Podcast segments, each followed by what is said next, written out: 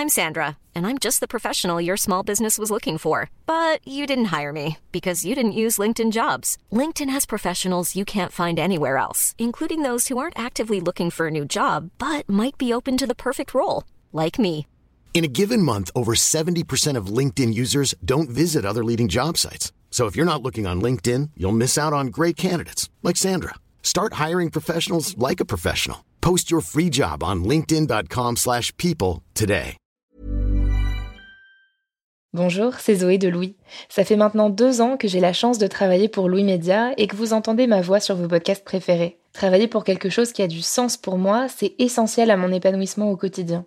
Et vous, comment se passe votre relation au travail? C'est plutôt épanouissant et enthousiasmant ou plutôt boule au ventre et des motivations Si vous êtes dans le deuxième cas et que vous comptez chaque semaine le nombre de jours qui vous séparent du week-end ou des prochaines vacances, je vous recommande plus que jamais le parcours Chance, partenaire d'émotion. Chance est une communauté d'entraide professionnelle pour aider chacun et chacune à trouver sa place dans le monde du travail. La communauté Chance a une méthode unique qui a fait ses preuves. La première étape, c'est celle du bilan de compétences. En trois mois seulement, vous allez pouvoir redéfinir vos objectifs pro et renouer avec ce qui vous anime vraiment, avec l'aide d'un coach professionnel qui vous sera dédié. La deuxième étape, c'est celle du passage à l'action. Une fois votre projet défini, toute la communauté Chance sera à vos côtés pour donner vie à votre projet. Un collectif hyper engagé, prêt à vous épauler et à vous ouvrir son réseau. Si ce message résonne en vous, je vous invite à vous rendre directement sur le site chance.co pour faire le point gratuitement avec un conseiller et changer ce qui ne va pas ou plus dans votre vie pro. Bonne écoute Louis.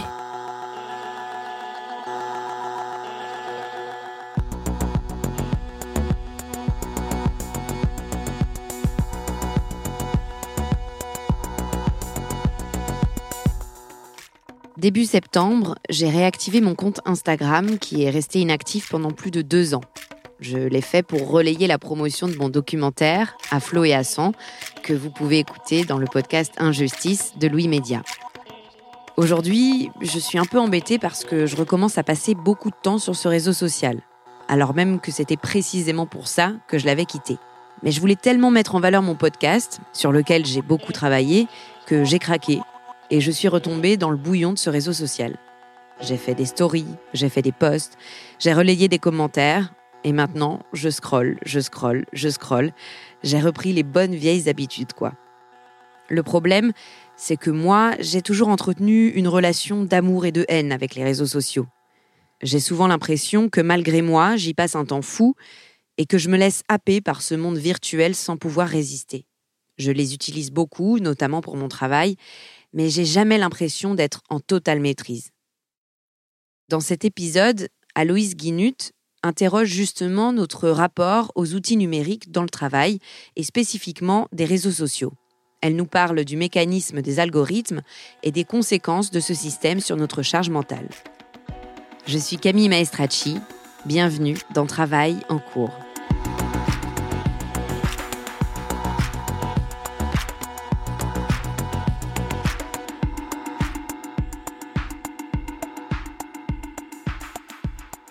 Souvenez de la panne Facebook le 5 octobre 2021 Pendant près de 5 heures, on a goûté à la vie sans Facebook et ses applications. Messenger, Instagram, WhatsApp, inaccessibles. Si comme moi vous avez ressenti de l'angoisse, voire un brin de panique, c'est que cette panne nous a révélé à quel point nos vies modernes dépendent de ces applications.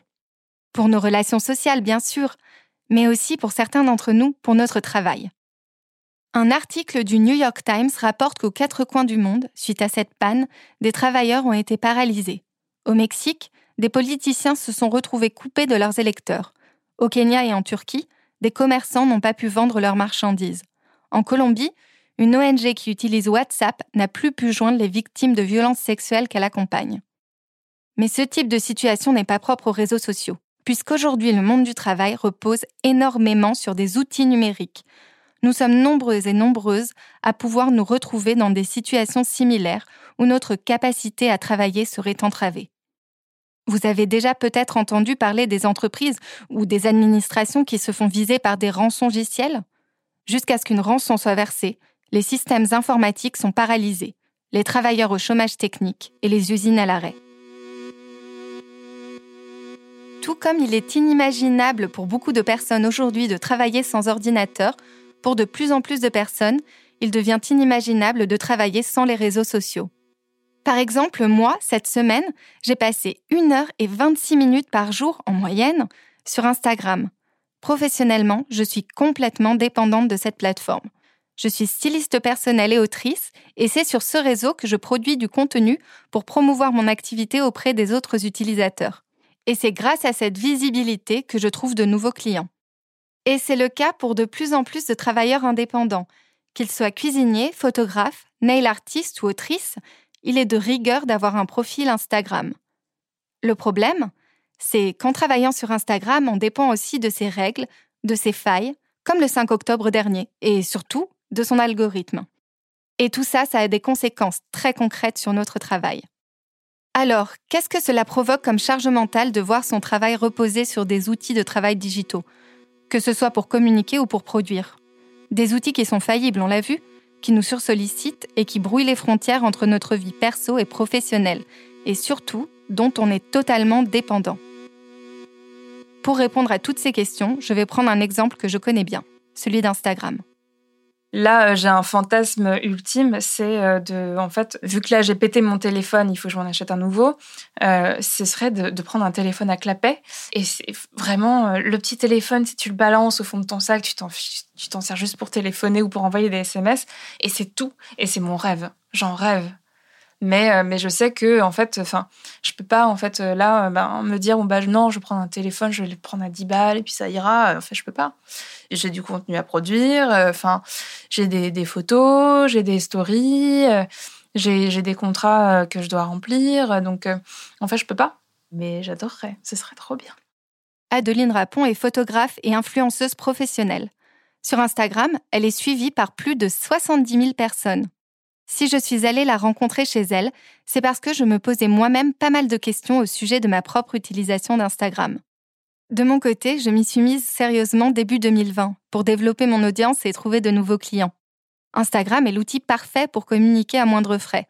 Gratuite et facile d'utilisation, l'application permet une grande proximité entre ses utilisateurs, c'est-à-dire entre les créateurs de contenu et leurs followers. Pour référence, une publication sur Instagram génère en moyenne 4 fois plus d'interactions que sur Facebook. Le confinement est arrivé et le virtuel a pris une place centrale dans nos vies. Comme il me fallait un projet, j'ai décidé de tout miser sur Instagram en proposant des conseils en style sous forme de stories. Les stories Instagram sont des publications qui disparaissent après 24 heures. Pas besoin de contenu léché, et comme on peut en enchaîner plusieurs à la suite, c'est un super format pour développer des histoires, d'où leur nom. En tant qu'autrice, je me suis tout de suite sentie à l'aise avec ce format. Je me suis astreinte à une publication quotidienne, définition du sujet, recherches iconographiques, rédaction du texte en anglais et en français, réponse aux messages des followers. Au total, trois heures quotidiennes. Mon travail a été payant. En deux mois, je suis passée de 1500 à 4000 followers, principalement grâce au partage de mes abonnés.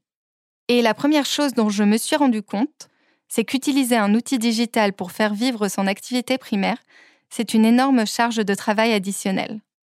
C'est un boulot assez monstre parce que il y a donc toute la gestion des mails pour les personnes pour qui, en tout cas, c'est un métier à plein temps de, chercher des fringues et de faire des photos, etc. Donc, c'est-à-dire qu'il faut faire des photos tous les jours plusieurs photos, plusieurs séances de shooting tous les jours. Il faut faire, euh, en plus de ça, la production pour, euh, euh, pour les stories, pour les reels, pour, pour les IGTV, pour faire la vidéo, etc. Il faut la monter. Euh, il faut retoucher toutes ces photos, il faut retoucher tout, ce, tout ce bazar. Il faut mettre euh, les hâtes, les machins, le texte, etc. Il faut, euh, il faut tout poster, ça prend du temps. il faut ensuite répondre à tous les commentaires, à tous les messages. Ensuite, il faut répondre aussi aux mails. Il faut, il faut répondre aux, aux rendez-vous, etc. Donc, c'est, en fait, c'est un, un énorme métier. Donc voilà, effectivement, moi, ça peut paraître rigolo euh, de se dire, ah là là, elle a fait un burn-out avec Instagram, mais en fait, non, c'est pas rigolo. C'est juste que littéralement, je faisais ma photo, ça me prenait deux heures, qu'en même temps de la photo, et eh ben en fait, moi, j'aimais bien montrer les backstage, et ben en fait, du coup, je filmais en même temps ce truc-là, que ma photo, ça me, prenait, ça me prenait, je sais pas, trois, quatre heures de retouche passer ma journée devant l'ordinateur. Ensuite, pour poster, en fait, il fallait que je monte, euh, enfin que je mette toutes les stories, etc. Quand je faisais des reels, les reels, ça me prenait deux heures. C'est en fait c'est fou comme euh, comme quantité de, boulot. En fait, c'est un boulot de cinglé, quoi. C'est ce qu'observe aussi Ludovic Bugan, qui est chargé de mission pour l'ANACT, l'Agence nationale pour l'amélioration des conditions de travail.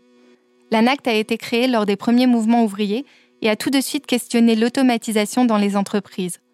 Aujourd'hui, elle s'intéresse à la massification des usages de technologies de l'information et de la communication. J'ai interrogé Ludovic Bugan à la terrasse d'un café et ce qu'il note, c'est bien une densification du travail à cause de ces outils. C'est des activités nouvelles qui se surajoutent à d'autres activités. Hein. on le voit très bien dans le domaine de la santé et la plainte à la fois des, infirmiers et des, médecins de parfois passer beaucoup plus de temps à renseigner des machines de gestion qu'à être aux soins des patients. Hein, c'est une vraie, une vraie problématique.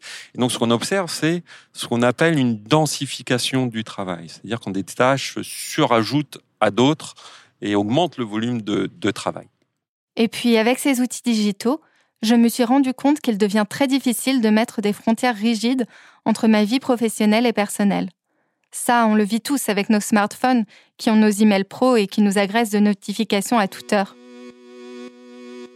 L'ANACT s'est penché sur la question aussi, et ils arrivent à la conclusion que l'hyperconnexion et l'immédiateté des informations échangées dans le cadre du travail peuvent entraîner du stress, un manque de recul et une addiction aux outils numériques.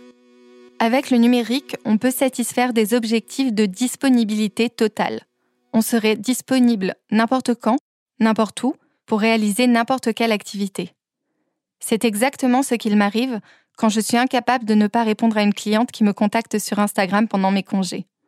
Finalement, de mon côté, je suis arrivée à la conclusion qu'en tant qu'entrepreneur, ce n'est pas rentable de passer trois heures par jour sur sa communication.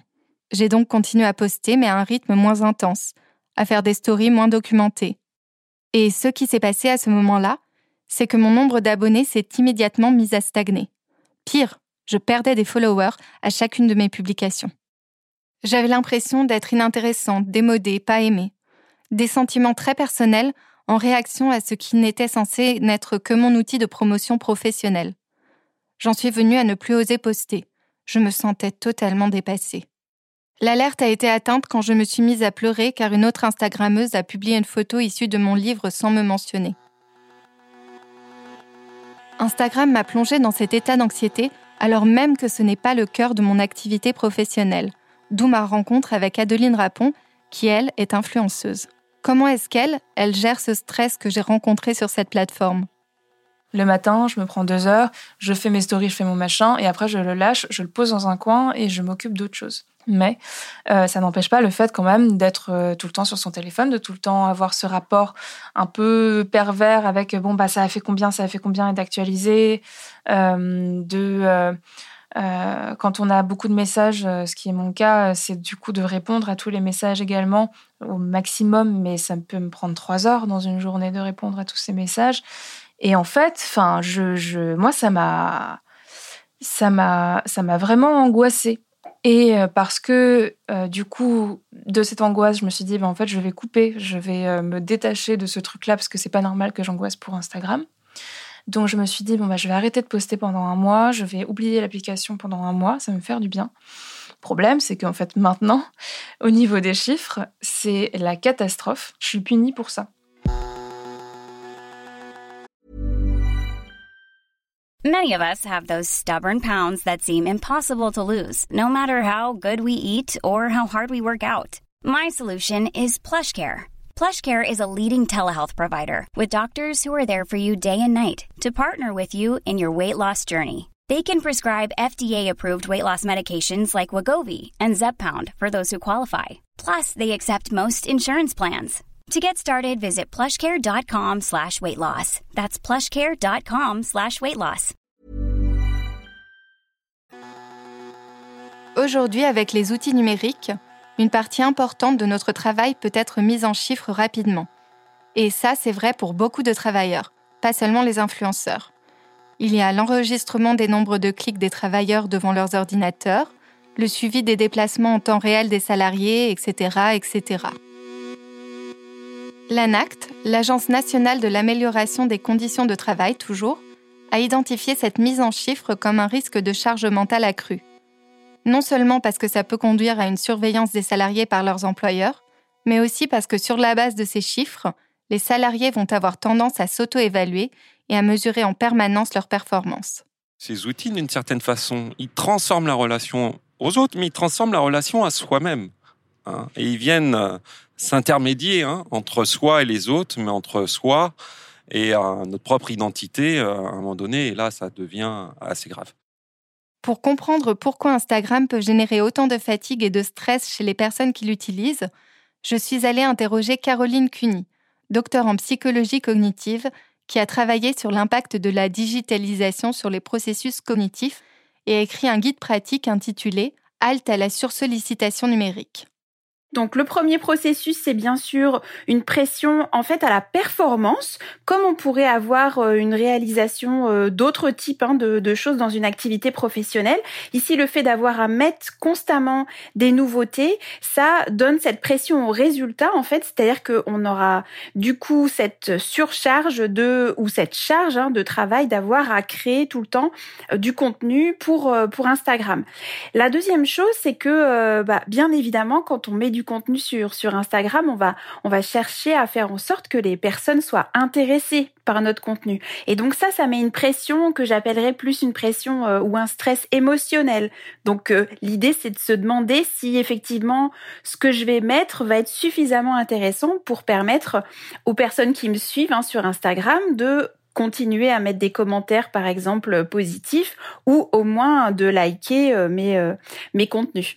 C'est vrai que euh, euh, quand on travaille, euh, on a en général un retour qui peut être une rémunération tangible, financière ou plus intangible, de la reconnaissance, de la visibilité, etc. Ce qui est ici le cas sur Instagram. Et c'est vrai que c'est important dans tout travail, en particulier quand on fournit beaucoup d'efforts pour, par exemple ici, entretenir, remettre des publications toujours à jour, toujours nouvelles et des choses intéressantes. C'est très important de pouvoir avoir euh, du coup un retour qui soit donc euh, euh, le signe en fait de l'efficacité de, son travail. Et ici sur Instagram, cette efficacité, elle va passer par le fait que ben les gens qui vont me suivre vont apprécier mon travail, donc ils vont faire des likes, ils vont partager mes posts, ils vont faire des commentaires en tout cas positifs ou en tout cas montrer de l'intérêt. Et puis il y a aussi euh, tous ces aspects qui vont être associés au fait que je vais avoir de plus en plus de personnes qui vont qui vont me suivre, euh, peut-être qui vont parler de moi à l'extérieur, etc. Donc euh, ça, c'est effectivement ce fonctionnement et qui peut être source à la fois, bien évidemment, de, de fortes émotions euh, positives quand ça marche bien, mais aussi d'un stress parce qu'on on est toujours dans l'attente de savoir si effectivement la nouvelle publication qu'on a mise va bien atteindre l'objectif euh, et l'efficacité qu'on lui souhaitait. Le problème, c'est que la valorisation de notre activité ne dépend pas seulement de notre travail et de la manière dont le public va le recevoir, elle dépend aussi de l'algorithme. Au printemps 2021, suite à un changement d'algorithme, des influenceurs, ou plutôt des influenceuses, car le métier est à 84% féminin, ont commencé à parler de leurs difficultés à travailler sur le réseau social. Par exemple, deux influenceuses mode que je suis se sont exprimées sur le sujet dans leurs stories. Anne Dressing Idéal a dit à sa communauté qu'elle déteste se sentir esclave du rythme de publication délirant exigé par la plateforme. Et pour Mathilde Closet, l'objectif est de se détacher des chiffres qui lui pourrissent la vie et de libérer son contenu. Parmi ces influenceuses qui ont pris la parole, Adeline répond. Pour elle, la pression est devenue intenable lorsque les chiffres de la plateforme ont commencé à conditionner sa rémunération, sa valeur selon Instagram, et qu'Instagram l'a poussée à poster toujours plus. C'est vrai que je me suis aussi posé la question, je me suis dit, bon, en fait, là, euh, Instagram, il y a un algorithme. Mais l'algorithme demande à ce qu'on poste, euh, je crois que c'est au moins quatre posts par semaine en dur. Euh, ensuite, il y a euh, les stories qui ont apparu. Et les stories, c'est des petites images éphémères ou vidéos éphémères qui durent 15 secondes et qui apparaissent dans un autre endroit de l'application. Après, il y a eu un nouveau truc, c'était les IGTV. IGTV, c'est les vidéos qui, en fait, durent plus d'une minute qu'on peut poster et qui apparaissent dans un autre endroit de l'application. Et ensuite, maintenant, il y a un nouveau truc qui s'appelle les réels et qui euh, euh, sont en fait euh, une copie de, TikTok. et en fait, moi, j'ai du mal à comprendre l'intérêt de ce truc, mais parce qu'on a déjà les stories, on a déjà les, vidéos, on a déjà tout ça. Donc, en fait, c'est juste des petites vidéos qu'on peut monter dans l'application, si on veut ou pas, qui durent 15 à 30 secondes et qui ont un format 16, 16 neuvième, donc euh, story. Et en fait, euh, moi, j'y vois pas, j'y vois pas beaucoup d'intérêt. très sincèrement, j'y vois pas beaucoup d'intérêt parce qu'en fait, on a déjà tout ça dans plein Voilà. Mais c'est que surtout, donc là, Instagram, ce qu'il demande maintenant, c'est qu'on poste au moins trois posts par semaine, qu'on fasse au moins quatre, quatre reels par semaine, euh, que les stories, on en fasse tous les jours, euh, que dans les stories, il y ait euh, des, des, boutons d'interaction pour que ça puisse être vu. Euh, et de faire au moins une à deux IGTV par semaine. Donc en fait, il faut imaginer euh, ce qui est demandé comme quantité de, contenu. Ce qu'il faut savoir quand on est Instagrammeur, quand on travaille avec des marques, quand on fait des partenariats, euh, les marques nous demandent nos résultats. Ils nous demandent nos statistiques. Donc, combien il y a de personnes qui regardent nos stories? Combien il y a de personnes qui euh, like nos photos, qui regardent nos photos, qui partagent nos photos, euh, combien il y a de personnes qui atterrissent sur notre profil? Enfin, en fait tout. Ils demandent tout. Euh, enfin, on fait des captures d'écran et on leur envoie. Donc, en fait, moi, maintenant que bah, mes revenus reposent sur ça, en fait, je, suis vachement plus regardante parce que ben, je, suis beaucoup moins, voilà, je suis beaucoup moins yolo en fait. Hein, d'un seul coup, je peux plus. Quand Adeline me raconte ça, je pense à Frédéric Taylor, l'ingénieur américain qui, au XIXe siècle, descendait dans ses ateliers pour chronométrer ses employés. Le père du taylorisme imposait sa cadence. Pour Adeline, c'est l'algorithme. Le moment où Adeline a réussi à se détacher de cette pression-là, c'est quand elle s'est rappelée qu'elle n'était pas sur Instagram pour nourrir cette plateforme, qu'elle était indépendante et qu'elle restait sa propre patronne. Et en fait, quand j'ai vu ça, je me suis dit, mais enfin, je suis pas payée pour faire ça. Enfin, je, moi, j'ai envie de partager des choses qui me, que, j'ai envie de, de, partager. J'ai envie euh, euh, de produire un, un, un, contenu sans que je me sente obligée de le faire. Si je suis pas payée, je vois pas pourquoi je me sentirais obligée de le faire. Et là, le problème, c'est que je me sens obligée de le faire. En fait, maintenant, on devient, nous, des producteurs d'images qui vont accrocher les gens sur Instagram. Et donc, euh, de ce travail-là, qui est majoritairement gratuit, euh, ce qu'on fait, c'est euh, faire en sorte que les gens se connectent sur Instagram tout le temps, à n'importe quelle heure, etc., pour voir au final tous ces contenus-là. Donc au final, moi, la question que je me suis posée aussi là, il n'y a pas longtemps, parce que j'ai fait une mini burn-out quand même là-dessus, c'est que, en fait, pour qui est-ce que je poste ces photos? Est-ce que je les poste pour Instagram ou est-ce que je les poste pour ma communauté? Est-ce que je suis en train de travailler pour qui je travaille en fait? Et plus ça va, et plus en fait il y a des questions d'algorithmes qui euh, sont compliquées à comprendre et en fait qui sont très fatigantes. Ce que me rappelle Ludovic Bugan, c'est que nous sommes beaucoup à être confrontés aujourd'hui au management des algorithmes. Prenons l'exemple du livreur à vélo lui-même, hein, qui euh, aujourd'hui voit son activité complètement encadré par des systèmes d'intelligence artificielle, hein, c'est ce qu'on appelle le management algorithmique, euh, qui peut lui euh, euh, dire d'une part de prendre le périph pour aller livrer un burger, mais qu'il a le recours hein, pour le livreur à un moment donné pour dire à l'algorithme oh mon coco tu t'es planté là ça va pas je suis sur le périph quoi. Et, et, du coup quelles sont les autres médiations à l'œuvre dans cette dans cette perspective?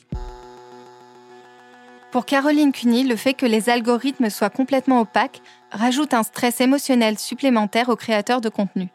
À l'intérieur de ça, il y a aussi le fait qu'on n'est pas toujours bien sûr en fait de comprendre euh, les, arcanes en fait de, euh, de décision, euh, les robots, les algorithmes qui sont derrière le réseau Instagram. Ce qui fait que ben même quand on a l'impression de tout bien faire, on n'est jamais bien certain d'avoir d'avoir tout bien fait. Donc ça, ça peut être encore une source de stress et une incertitude en plus.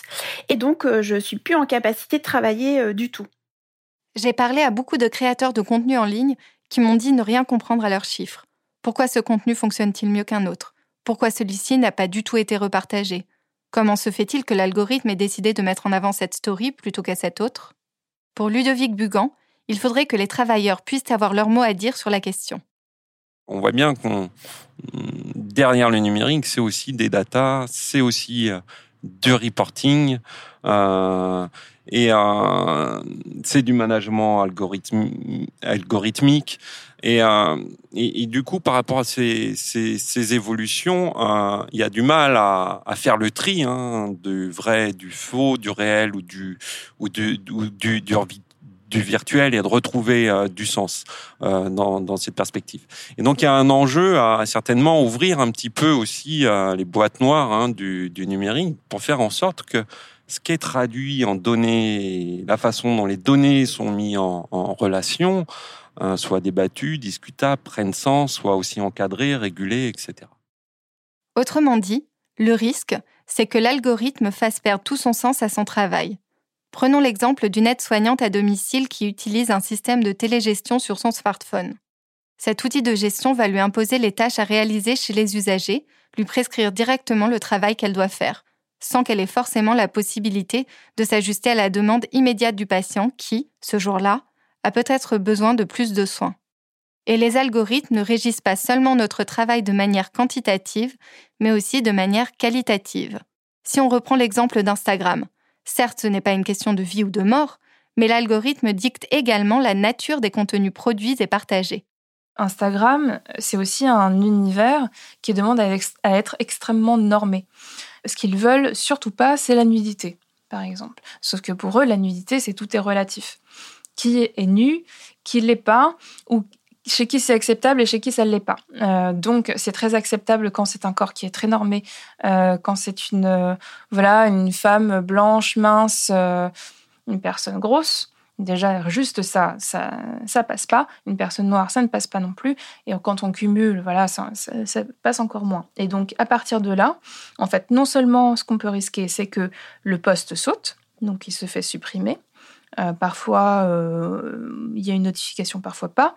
Et euh, sinon, on peut avoir, on peut risquer d'avoir son compte qui est supprimé aussi. et on peut également, ça c'est beaucoup plus sournois, c'est qu'on va avoir l'application qui va tout simplement décider que nos posts n'apparaissent plus dans les timelines, dans les, l'accueil, la page d'accueil de, des gens qui nous suivent. Et ça, c'est un shadow ban. Et donc ça, on le voit, par exemple, moi, ça m'est arrivé, hein, euh, j'ai partagé, euh, par exemple, une publication d'un magazine qui, en fait, galérait parce que euh, c'est le magazine Gaze qui, galérait parce que ce qu'il voulait, c'était ben, montrer le corps féminin par le female gaze. Donc moi, j'ai partagé leur truc. Résultat, c'était très clair. Entre mon partage de cette story-là la story d'avant et la story d'après, c'était effrayant. Je, suis descendue, je sais pas, ça a été divisé par 5. Et du coup, ben, c'est. Moi, je me suis aussi beaucoup posé la question c'est qu'est-ce que j'ai le droit de poster, qu'est-ce que j'ai pas le droit de poster? Pour Ludovic Bugan, il est essentiel de ne pas subir le management algorithmique et de reprendre un pouvoir d'agir. Ça passe certainement par des formes aussi de, régulation juridique hein, euh, autour des technologies. Euh, donc il y a des initiatives qui existent. on voit bien entendu la CNIL, hein, euh, qui qui autour des données personnelles et la RGPD notamment participe d'une forme d'encadrement juridique hein, du, numérique. Mais il y a aussi euh, quand même des accords récents européens sur ces transformations numériques pour équiper le dialogue social sur ces numériques. On voit qu'on voit encore très peu décliner hein, dans les dans les entreprises. Euh, il y a un autre niveau, euh, nous semble-t-il, c'est c'est la régulation plus institutionnelle, c'est-à-dire comment, à l'échelle des entreprises, ces transformations sont débattues, sont discutées, sont concertées et peuvent faire l'objet, là aussi, de négociations. Plutôt que de rester seul face à l'algorithme, il faudrait se réunir et débattre de la manière dont il régimente notre travail de cette façon, les collectifs de travail seraient renforcés. Si on reprend l'exemple des Instagrammeurs, on pourrait imaginer que les créateurs de contenu se constituent en syndicats pour être entendus par les plateformes. L'attractivité de ces applis dépend des créateurs et de leur contenu. Donc pourquoi ne pas faire entendre leur voix?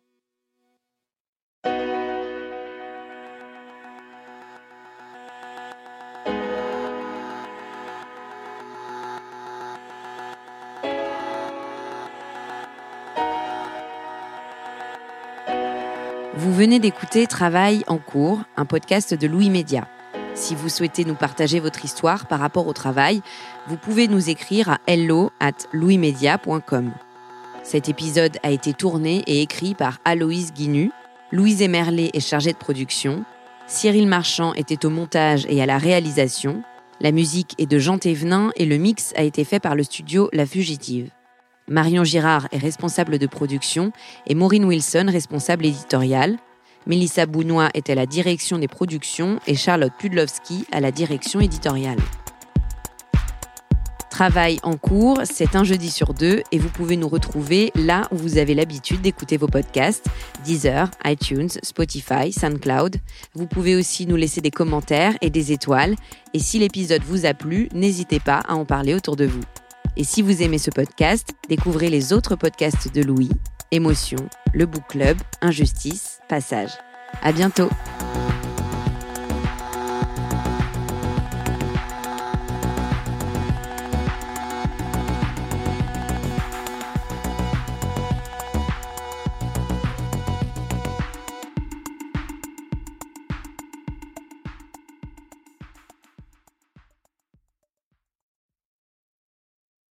Bonjour, c'est Zoé de Louis. Dans Émotions au travail, on décrypte toutes les émotions qui vous traversent et vous bousculent parfois dans votre vie professionnelle. Aujourd'hui, j'aimerais vous parler d'un podcast super inspirant, Bienvenue dans l'ascenseur, animé par Anne-Cécile Sarfati.